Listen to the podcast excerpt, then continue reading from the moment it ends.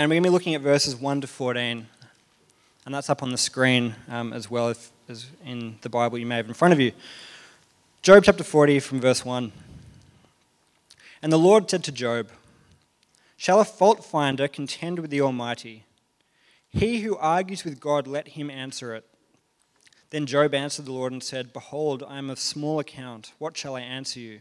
I lay my hand on my mouth. I have spoken once, and I will not answer, twice, but I will proceed no further. Then the Lord answered Job out of the whirlwind and said to him, Dress for action like a man. I will question you, and you make it known to me. Will you even put me in the wrong? Will you condemn me that you may be in the right? Have you an arm like God? And can you thunder with a voice like his? Adorn yourself with majesty and dignity. Clothe yourself with glory and splendor. Pour out the overflowings of your anger, and look on everyone who is proud and obeys him. Look on everyone who is proud and bring him low, and tread down the wicked where they stand. Hide them all in the dust together, bind their faces in the world below. Then I will also acknowledge to you that your own right hand can save you.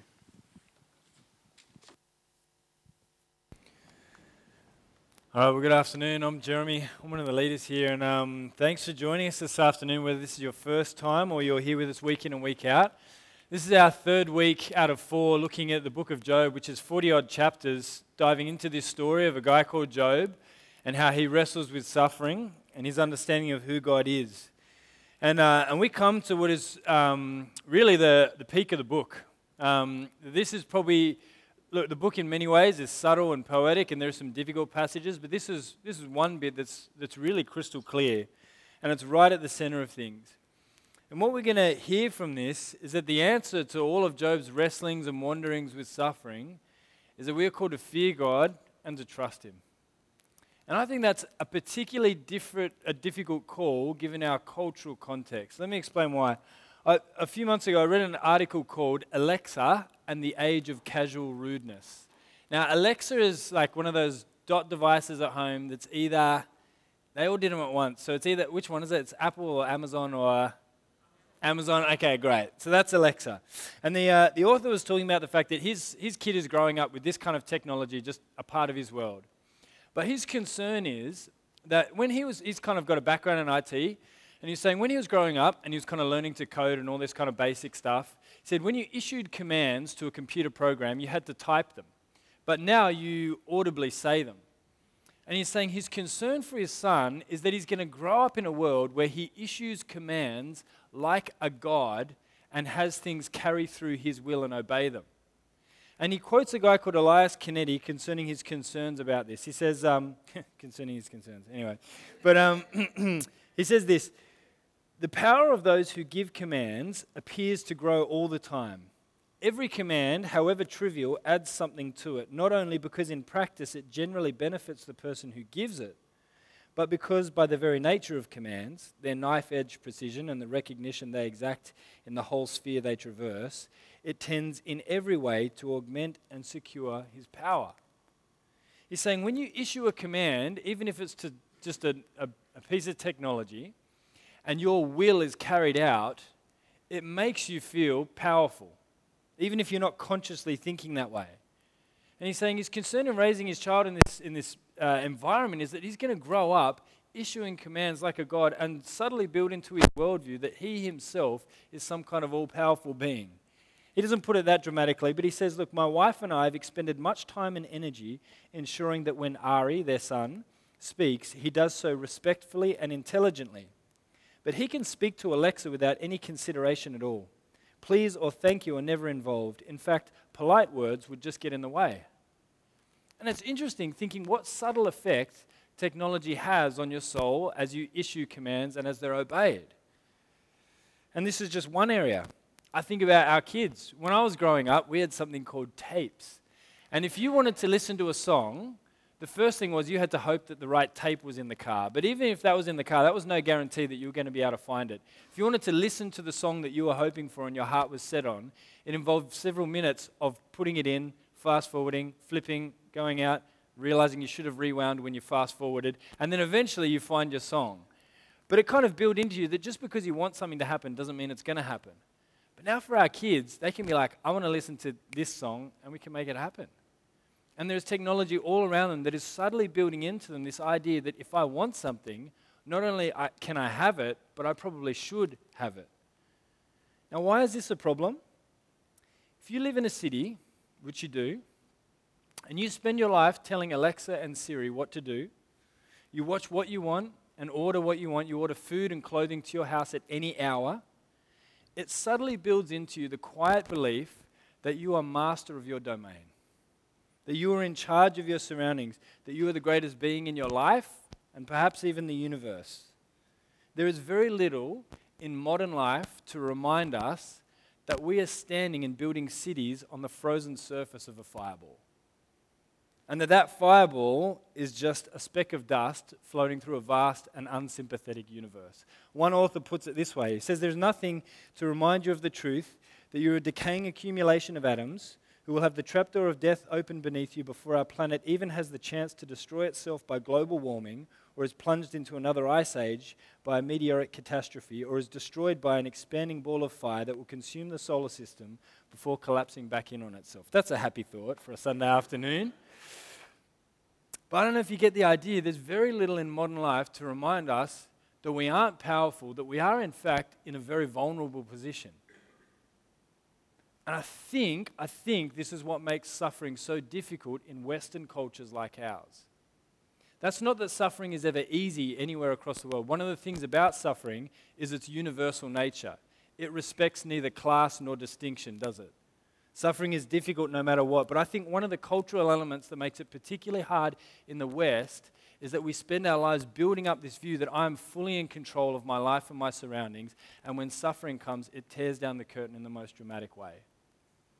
And this is why I think it's the case that one of the, one of the key objections to the existence of God in Western cultures is that God would be sovereign over a world where there is suffering. And yet, where the gospel is exploding and expanding are in cultures that are the most impoverished in the world, where objectively the most suffering is happening and where suffering is most acute. In countries where living conditions are the best, is where the doubt that God exists because of suffering is the most significant. Now, don't hear me wrong on this point. I don't mean to trivialize suffering based on geography, but there is something to this. That I think it's the case that our culture puts us on the wrong foot to deal with suffering when it comes along. That the way things are set up in a man made city is that we are fully and completely in control of every outcome, and then suffering comes and completely tears down that worldview. And that's why I think that what this passage has to say today can be a particularly difficult pill to swallow. Because in this passage, God is going to say to Job that the answer to suffering is fear God and trust Him. And we have a worldview that is built on the fact that there is nothing great beyond us, that we, in fact, are the greatest thing that is around, and that things should bow down and obey our will, rather than we should recognize and fear a greater being than ourselves. So I'm going to pray that as we look at this, that God would be doing a work in our hearts and that we would see clearly who he is from this passage in, uh, in Job 40. Let's pray. Father God, you are great beyond measure. That you hold the universe in your hands, that you are the all creating one, that you have no beginning and no end. We don't know anything of what that is like. We pray that as we look at your word, that we wouldn't hear these as the mere words of a person, but know that these are the very words of God and that we would see your wisdom and your greatness in them. And Father, we pray that you would do this for the glory of your name. Amen. Well, to get you up to speed with where we're up to in this book of Job, it starts with a wager between God and Satan. now, again, if you wanted to track back through the series, they're on the podcast. I won't be dealing with everything that we've done over those couple of sermons. But it starts with this wager where Satan says, Look, Job doesn't fear you. You give, he's rich and he's got lots of stuff and he accredits that to God, so that's why he loves you, God. Then Job loses everything. He loses his family, he loses his possessions, he even loses his health and well being. And he still says, The Lord gives and the Lord takes away. Blessed be the name of the Lord. He holds fast, he fears God and trusts him. But then, as the suffering wears on, Job starts to wear down and starts to despair, and he has three very unhelpful friends come along and give him terrible life advice. They basically come to him in his misery and his suffering, and they say to him, Job, don't you know how the world works? God's in charge of everything. He makes sure that good things happen to good people and bad things happen to bad people. Bad things are happening to you, so you must have done something bad. And he argues with them back and forth for 30 chapters almost, saying, No, that's not true. God is sovereign over the universe, but we live in a world where bad things can happen to good people and wicked people can get away with stuff. And eventually we see that his friend's worldview is too weak to make it through suffering, and eventually they just run out of things to say. And Job holds fast to what he knows is true about God, and over time he moves from despair to a faint hope that his Redeemer will finally vindicate him. And so we pick up the story at the end of that. Job is about to summarize everything he has just argued through with his friends. And in chapter 31, he finishes by protesting his innocence. He cries out and says, Look, I've never I've never lusted or committed adultery. I've been faithful to my wife. I've, not, I've cared for the poor. I've not loved or rejoiced in money. He says he has opened his house to the sojourner. He's not rejoiced when bad things happen to other people. And then he finishes all of it in Job 31 35. He says this to sum up his whole argument. It'll come up on the screen for you. He says, Oh, that I had one to hear me. Here is my signature. Let the Almighty answer me. Oh, that I had the indictment written by my adversary. Job's position here is three points. He says, Look, I'm innocent. I'm not suffering because I've done something wrong or some extraordinary sin. He says, God is, is treating me like an enemy, even though we are not enemies, and I don't know why. And he finishes on the third point by saying, and, and God needs to answer me. Why is this happening? If I'm innocent and God's treating me like an enemy, why is this going on? I need God to answer me. And then out of nowhere, a guy called Elihu shows up. Now, we're told earlier that these three friends came. They're terrible friends. They have terrible things to say, and eventually they run out of stuff to say. And then suddenly Elihu just shows up because apparently in ancient Near Eastern stories you can just do that. So that's fine. So Elihu shows up, and his name means God is He, um, but it's unclear what, what, that, what that adds to it. But what does seem significant about what Elihu has to say is that it's different to what these three friends have been saying the whole way through. And, and for a couple of key reasons. The first one is Elihu rebukes these three friends who've been speaking. So he clearly does not agree with them. Their worldview that good things happen to good people, bad things happen to bad people, he rejects that completely. He's like, no, that's not the way the world works. That's not the world that God is sovereign over. But then he also rebukes Job. So he's just got heat for everyone. He's just slapping everybody as he shows up. He rebukes Job, but interestingly, Job never pushes back on it. So it seems like Job accepts what Elihu is saying. Unlike the other friends, every time they made a bad argument and it was bad theology, Job pushed back on it. Elihu, what he has to say here, seems to be right because Job never pushes back on it. And lastly, to maybe confirm that, when God shows up, he rebukes the three friends out of hand and he doesn't rebuke Elihu. So what he says here is a different argument to what these three friends have been saying, and it seems to be right because Job and God affirm it, they don't reject it. And Elihu replies to Job's kind of finale. When Job finishes by saying, I'm innocent, God's counting me as an enemy, and God needs to answer me, Elihu answers these three things in order. And he starts in Job 33 by saying this. He says to him, it'll come up on the screen, Job 33, 9 to 12. you say, I am pure without transgression. I am clean, there is no iniquity in me. Behold, he finds occasion with me. He counts me as his enemy. He puts my feet in the stocks and watches all my paths. Behold, in this you are not right. He says to Job, You're innocent, but you're not that innocent.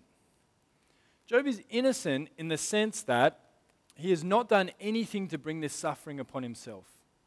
God is not punishing him for some extraordinary sin that he has done that he is kind of clamping down on. But he says, But don't forget, Job, you're not absolutely innocent. He says, There is no one who has walked this earth who has done no wrong. He says, While you are innocent in the sense that this has not brought some suffering upon you, he's saying, Look, don't forget that those who follow God and trust in God are at the same time righteous and yet sinners. See, what God does is he takes sinners and forgives them. And he's saying to Job, You are a righteous sinner. Look, you are innocent in regards to this suffering has not come upon you because of some great sin that you have committed. But just remember that you are not entirely innocent. God has been merciful to you. And so that's the first point that he takes objection to. He says, Remember, you are a righteous sinner. But the second one is this Job says, Well, I'm suffering right now. God is treating me like an enemy. God has set his, his weapons against me. That's what's happening here. And he says, Job, in this, you are not right. Look at what he says in, in 33, 12 to 18. He says to him, I will answer you. God is, have I picked it up at the right spot? Yeah, just miss that first little bit of the sentence. I will answer you, for God is greater than man. Why do you contend against him, saying, He will answer none of man's words? For God speaks in one way and in two, though man does not perceive it. In a dream, in a vision of a night, when deep sleep falls on men while they slumber in their beds, he opens the ears of men and terrifies them with warnings, that he may turn aside a man from his deed and conceal pride from a man. He keeps back his soul from the pit, his life from perishing by the sword. Elihu is saying, Look, the followers of God are righteous sinners. God has forgiven you and counted you righteous. He's been merciful towards you. But there is still sin that needs dealing with. And he says here, one of God's purposes in, in allowing his people to suffer is to keep them away from pride that leads to destruction. You may have heard that proverb that pride, pride comes before a fall. And it's from Proverbs 16:18, where God says, Pride goes before destruction and a haughty spirit before a fall. Here Elihu is saying, Look, God's purpose in allowing this suffering to happen to you, Job, is not punishment, but he does use it to humble his people. There is nothing that humbles quite like suffering, is there? If you have ever sat with someone who has suffered immensely, oftentimes, not always, but oftentimes one of the things that will strike you about them is their humility. There is something about someone who has seen the depths of difficulty and suffering in this world that makes them a very humble and clear spirit. And Elihu is saying, enmity with God is not the only way to understand suffering. God uses it to sanctify his people and to keep them away from pride that leads to a fall. But the third one he says is this Job made the point, the two points so far, that I'm innocent, that God is treating me like an enemy. Elihu says, You're not that innocent, and God's not treating you like an enemy. But the third one is, Job says, and I need God to give me an answer for why it is that I've suffered. And Elihu finishes in 37 by saying that look, God speaks through his creation. Now, what does that mean? There is a clear theology through the Old Testament that God demonstrates his greatness by his creation. In Psalm 19, it says, The heavens declare the glory of God. What, what does this mean? It means when you consider the vastness of the world that we live in, if there is a God who has created it all, by logic, he must be greater than the thing that he has made. And so there is something about creation that should remind you that, gosh, God is far beyond my comprehension. And Elihu makes this point. He says, Job, God doesn't need to answer you specifically. His answer is this that he is a great God and that he is worth trusting. In Job 37 23 to 24, Elihu says this The Almighty, we cannot find him. He is great in power ju- and justice and abundant righteousness he will not violate. Therefore, men fear him. He does not regard any who are wise in their own conceit. Says God is huge and good, and we fear him. We're in awe of him because of this. And God does not regard those who are wise in their own estimation. And so, to sum up, this is Elihu's point. Job says, I'm innocent. Elihu says, You're not that innocent. Job says, God is treating me like an enemy. Job, uh, Elihu says that's not his only purpose in allowing you to go through suffering. And thirdly, Job says, I need an answer. And Elihu says, Well, God's answer is just that he's big. Now you think with this, how can Job be corrected if he was right? Didn't I labor the point last week that as Job was arguing with his friends, that the thing was that he was right in his understanding of God? In fact, at the end of the book of Job, God is going to say himself that Job spoke of me what was right. So if Job was right, how is it that he could be corrected? Well, I think Elihu's point is this that yeah, Job is right that God is not retributive, that he is not just. His way of, use, of doing things in the world is not just when you do bad things, he's going to step up and punish you one for one. He says Job is correct about what God is not doing in suffering, but Job is not correct about what God is doing in suffering, if that makes sense. Job contended with his friends from the previous week, saying no, no, it's not the case that God is punishing me because I've done some great act of wickedness or sin. And that was clear. But Job isn't clear on what God's purposes in suffering really are. And that's where Elihu steps in to explain to him what it's about. And even as you hear that, you can almost feel yourself wanting to step in on Job's behalf and object when all of a sudden God shows up on the scene and addresses Job directly. Look at what he says to him in 38:3. God arrives as a whirlwind, it says here, and he says to him, Dress for action like a man. I will question you, and you make it known to me. Job made the case at the end of his speech. He said, I, I want an answer from God.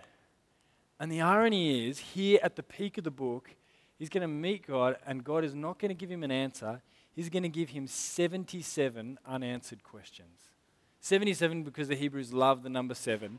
But he's just going to hit him with 77 questions in a row, and they're all rhetorical. And so God says to him, Gird up your loins like a man, almost prepare for battle. He says, I'm going to ask you 77 questions. See if you can answer them. And he starts with this He says, Where were you when I laid the foundation of the earth? Consider the vastness of the universe, he says to Job. He says, Think of all that has been made. He says, Where were you when that happened? And the answer, of course, is Job was nowhere. And so God moves on. He moves on then to the ocean, something a bit more tangible that he can see. He says to him in 38 8 to 11, Well, who shut in the sea with its doors when it burst forth from the womb? A trillion million kiloliters of water, sustaining life and the largest animal on the planet, able to break an oil tanker in two. He says, Job, are you able to shut the doors on the sea? Are you able to set its limits? And then he goes on to ask him about light. He says, Where is the way to the dwelling of light? And where is the place of darkness? He's like, Did you create light, Job? Traveling 300,000 kilometers a second, able to travel from the sun to earth in eight minutes? Job, are you able to do that? Then he asks him about the rain. In Job 38, he says, well, who has cleft a, char- a channel for the torrents of rain and a way for the thunderbolt? To bring rain on land where no man is, on the desert where there is no man, to satisfy the waste and desolate land, and to make the ground sprout with grass. He says to Job, You know, I can lift kilotons of water into the air without you even noticing it and suspend it over your head. And instead of breaking it upon you in a, in a deadly torrent, it comes down in tiny drops so it will give life rather than take it away He says, Job, can you do that? Then he goes further out and he says, Think about star formations. He says, The Pleiades, can you bind the chains of the Pleiades or the cords of the Orion? I mean, think about the expanse of what he's talking about. This is an image of the Pleiades. But even consider a, a star that's closer to us, the sun. I mean, look at the proportion of the sun to the rest of the solar system able to consume 100 Earths, or even more so, 150 million kilometers away from Earth, so as to bring life rather than to destroy it. And this is just one star out of the billions in our galaxy, out of the billions of galaxies of, of how, many, how many more there are beyond that. And he says to Job, Job, can you bind the Pleiades? Can you set star formations in their place? And then he goes on to what I love he asks about animals, and he says, Who provides for the raven and its prey when its young ones cry out to God and, and wander for lack of food? And then in 39, you get what is probably the first joke in the book, where he says, Job, can you make an ostrich? And his point seems to be, I make, I make animals just for jokes, and you haven't even seen the platypus yet. Can you do that? He just hits him with question after question after question. Of course, the answer to every single one, because they're rhetorical, is no. And after going through 77 questions in a row, all without response, in Job 42, Job finally speaks, or speaks for the second time, sorry, in this, and he says this in Job 42, 1 to 6.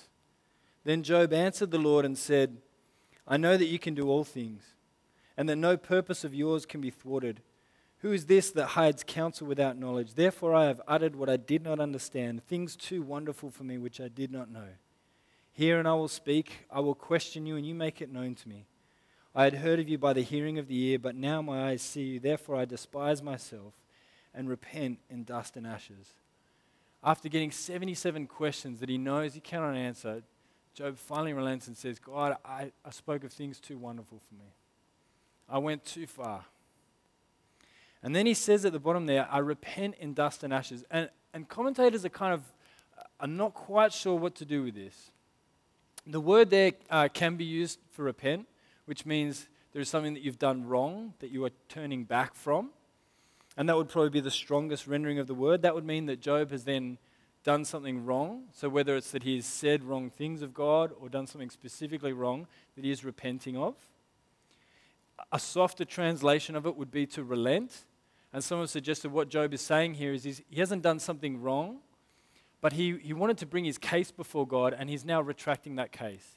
He said to God, Look, uh, you need to answer me and give me a clear answer as to why it is that I'm suffering. And now, having got these 77 questions, he's like, You know what? Forget it. the case is off the cards. I, I get what's going on. The third one is this word can also mean, in the passive sense, to be comforted. And so that would then be, therefore, I despise myself and, and I'm comforted in dust and ashes. That is to know what he knows about God uh, having reflected on the greatness and wonder of God, he simply says, That is enough for me. To know that there is a God in charge of the universe, I'm comforted by that. So, which is it? I'm going to be a little bit postmodern here and say maybe it's all three. And you can, you can, wisdom literature is a bit more poetic, and so maybe God, through His Holy Spirit, chose this author to choose a word that had that range of meaning. But couldn't it be the case that when you are confronted with the very glory of God, that it can undo a soul three ways. That it can lead you to repent, to relent, and to be comforted all at once. Whenever anyone encounters God in the scriptures, and know this that no one has ever seen God face to face, except through Jesus encased in flesh, whenever God, whenever God reveals himself in a significant way, the response is that people just fall on their face. When Moses only sees part of God's glory pass by him, he has to hide behind a rock for safety. When Isaiah, in a vision, sees God, he says, Woe to me, I'm undone. I'm a sinful person from a sinful people. I'm undone to stand before this God. When Peter, James, and John see Jesus transfigured and he reveals his glory, they are so overcome that it says they become sleepy. They start to lose consciousness because they are there before a holy God. When John sees God in a vision at the end of in the book of Revelation, it says he falls on his face as one dead. Whenever people encounter God in the scriptures, as he reveals his holiness and his glory, even partially, the response is to be overcome by it. I remember seeing a, doc, a doco years ago uh, where one woman kind of talking about meeting God in the final days spoke in that very irreverent Australian way and kind of said, Well, you know what? When I, when I meet God, I got a couple of questions for the big guy as well. And I've got to be honest, I think there was a time when I thought that at the end of days, because this is the promise of Scripture that God will come to dwell with his people, I thought what would happen would be all the questions I've ever had would be answered. I think the book of Job is saying that that's not going to happen that what's going to happen is when we see God face to face, we'll be so overcome and overawed that we will ask Him no questions. We'll fall on our face and worship. That it won't be the case that we'll stand there pinging Him with questions, or more than that, accusations. That we'll be overwhelmed, that we will see finally who He is and just be overawed by it. C.S. Lewis, in his book, That Hideous Strength, tries to put some language around what it might be like to encounter God. And he does it in the book by having characters meet what is basically the God character. And he describes the experience like this. See if it, if it helps you to kind of wrap your mind around it. He says this as one of the characters meets God. It says, Quick agitation seized them, a kind of boiling and bubbling in the mind and heart which shook their bodies also. It went into a rhythm of such fierce speed that they feared their sanity might be shaken into a thousand fragments. And then it seemed that this had actually happened. But it did not matter, for all the fragments, needle pointed desires, brisk merriments, lynx eyed thoughts, went rolling to and fro like glittering drops and reunited themselves. And now it came It was fiery, sharp, bright, and ruthless, ready to kill, ready to die, outspeeding light. Not as mortals imagine it, not even as it has been humanized for them since the incarnation of the Word, but the translunary virtue, fallen upon them direct from the third heaven unmitigated. They were blinded, scorched. They thought it would burn their bones. They could not bear that it should continue. They could not bear that it should cease. This is his attempt to describe what it might be like to encounter God in his fullness on that final day. It's not a moment when the first thing that will occur to you is, I'm going to hit this guy with a lot of questions. None of us will. And even for what you've experienced, on the last day, no one will stand there and say, God, I've got a few questions for you to answer. We'll stand there and be overawed. The description in the book of Revelation is that those around the throne are not standing there asking more questions, they're standing in awe of the Lamb, saying, Worthy and worshipping.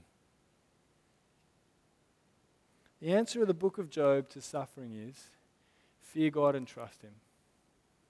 And to fear God in Scripture, remember, is not fear in terms of sheer terror. It's kind of fear mixed with excitement. Think about it more like when you're standing on like one of those, those glass surfaces that are like 40 stories up, you have that sense at the same time of fear, but also excitement. Because in one sense, you feel like gravity should be pulling you toward the ground, and yet you're, you're there, you're surviving, you're, you're standing. I think that's a helpful description of what fear in the scriptures means. It's to stand before God and think, I should be destroyed, and yet He has had mercy on me, and I'm here standing and I'm alive. The answer in Job to suffering is not that we are finally going to get an answer to every question that we have, but when we see God in His fullness, it will be enough to say, I fear you and I trust you. Now, at this point, I realize that may sound like an unsatisfying answer to a very serious question. But I want you to think about it like this think about the complexity of this world and universe. Think about the physical complexity of this world and universe. And then think about how morally complex this universe is. It struck me this week, I was listening to a, a podcast.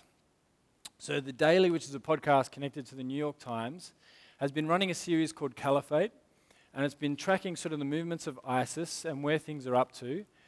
But as part of the series, they, they managed to interv- interview a, um, a Canadian citizen who had gone, joined ISIS, fought for them, even killed, then defected and returned to life in Canada.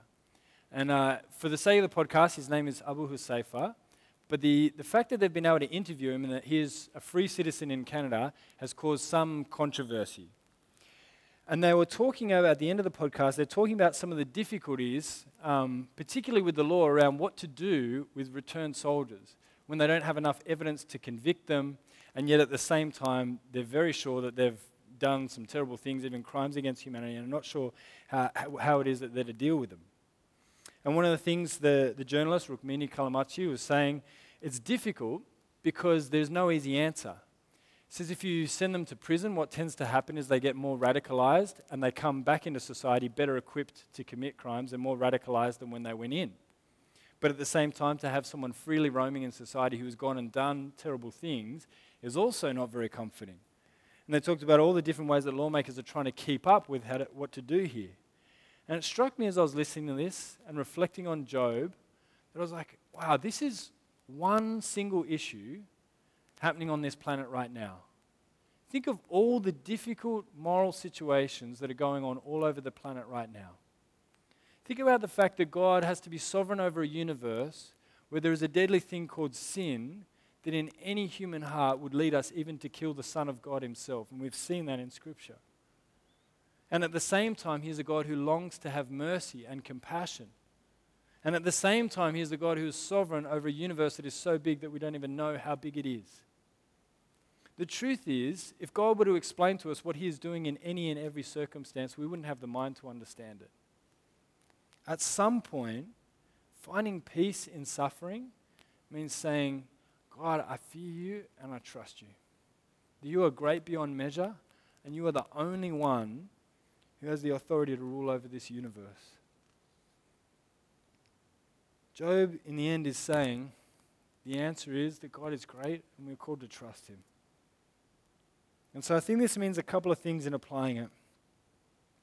The first one is this if you are a follower of Jesus, it means you need to get yourself a vision of the glory of God that is Job sized, that is this big. The modern trend is to think that God is valuable because of how he makes me feel. That what makes God valuable is that he makes me feel a certain way, and that, that in the end is why he is worth worshipping. But that's not how Scripture approaches it. You kind of think about it like this. Years ago, or maybe it was even last year, at the end of the Bachelorette series, somewhere near the end, I can't, I can't work out if it was either the final episode or it's somewhere very close to the end. There's only two contestants left. And I think it's the pattern of the series that somewhere near the end, the, the, uh, the bachelorette or the bachelor will go to. I had this again this morning. I keep reaching for the word victims. It's not the, the contestants will go to the contestants' houses and, uh, and meet their families, and their families will just hit them with a whole bunch of questions. Uh, and the first question that seemed to come across both times was, uh, Why do you love my son? So they were asking the bachelorette, why, why do you love him? And it was interesting hearing a response, and it was the same for the, for the two guys that presumably were two days apart. Anyway, we can get to that kind of moral conflict later. But, um, but the answer sort of came across the same. She kept saying things like, um, I've never felt like this with anyone before. Um, the way I feel with him is just so different, and, and so on and so forth. And there was, it struck me that she said almost nothing, and I, I was paying attention, trying to look for it, said almost nothing specific about either of the men as a person. There was nothing specific about their character or who they were or what they were like. It was all about how they made her feel. I thought that's interesting. I think that's the modern trend when it comes to God. That God is significant because he makes me feel a certain way. That is a view of God that will not survive the trial of suffering. Because suffering does not feel very good by definition. And if you believe that what makes God worthy of my worship is how he makes me feel, then when it comes to suffering, there'll be nothing left to make it through. What God says in the book of Job is what makes him valuable is who he is in and of himself that He is vast beyond measure, that He is the creator of all things and sustainer of all things, that He is merciful and compassionate and good. And He is these things whether we feel it or not. And if this is not your vision of God, suffering is going to expose it in a profound way. And so, on this, I would urge you to get a vision of the glory of God that is, that is biblical and right sized. And one author has said one of the ways to do this is to try and read specifically about the attributes of God and the ways that He is not at all like us. Read about His infinitude. None, no one in this room knows what it's like to have never had a beginning, and yet God does. He is not like us. No one knows what it's like to want something to happen in the complete and total sense and to know that you have every ability to do it. God is all powerful. None of us know what it's like to know everything all at once, and yet God does. To read on these things is to remind us that God is other than us, He is greater beyond us. He's worth fearing and being struck with awe by, and thereby He's worth trusting even in the difficulty of suffering. I think that's the first point from this section of Job.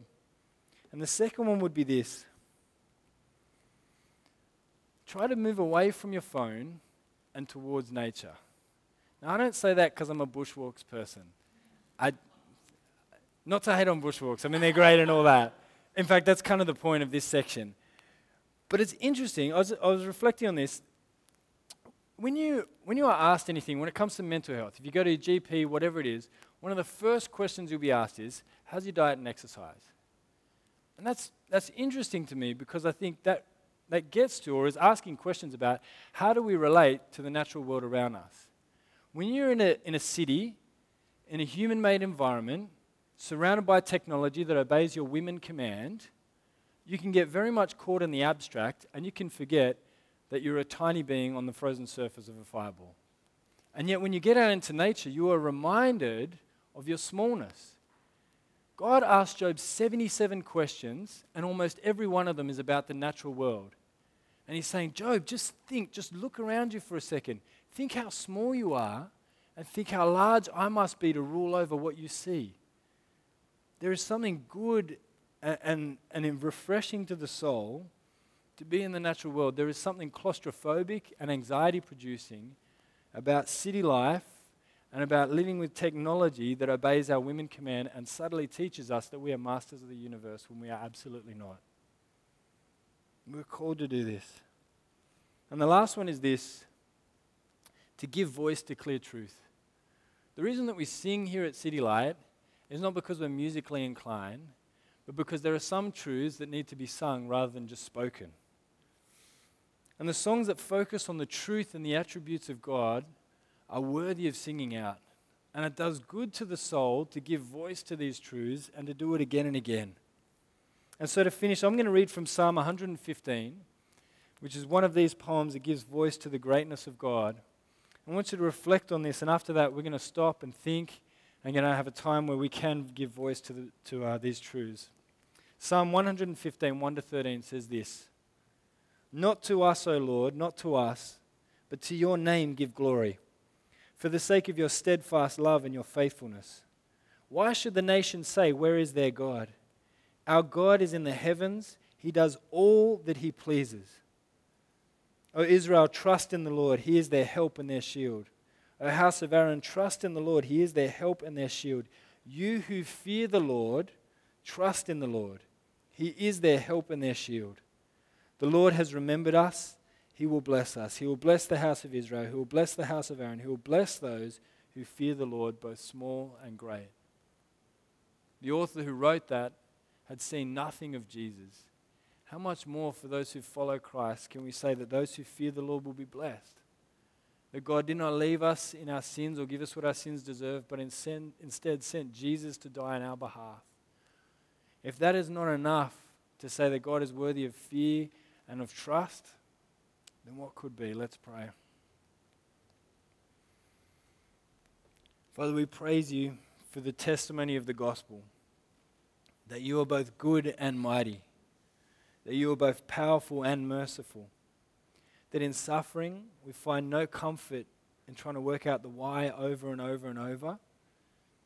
And yet, there is comfort in knowing that on the throne of the universe there is a good and powerful God. One who did not give us what our sins deserve, but instead gave us your only Son, that Jesus' blood might be spilled on our behalf, that we might find peace and hope and new life in you. And Father, we pray that this would be our comfort and our joy and our hope in the midst of suffering. And we pray all of these things for the glory of your name. Amen.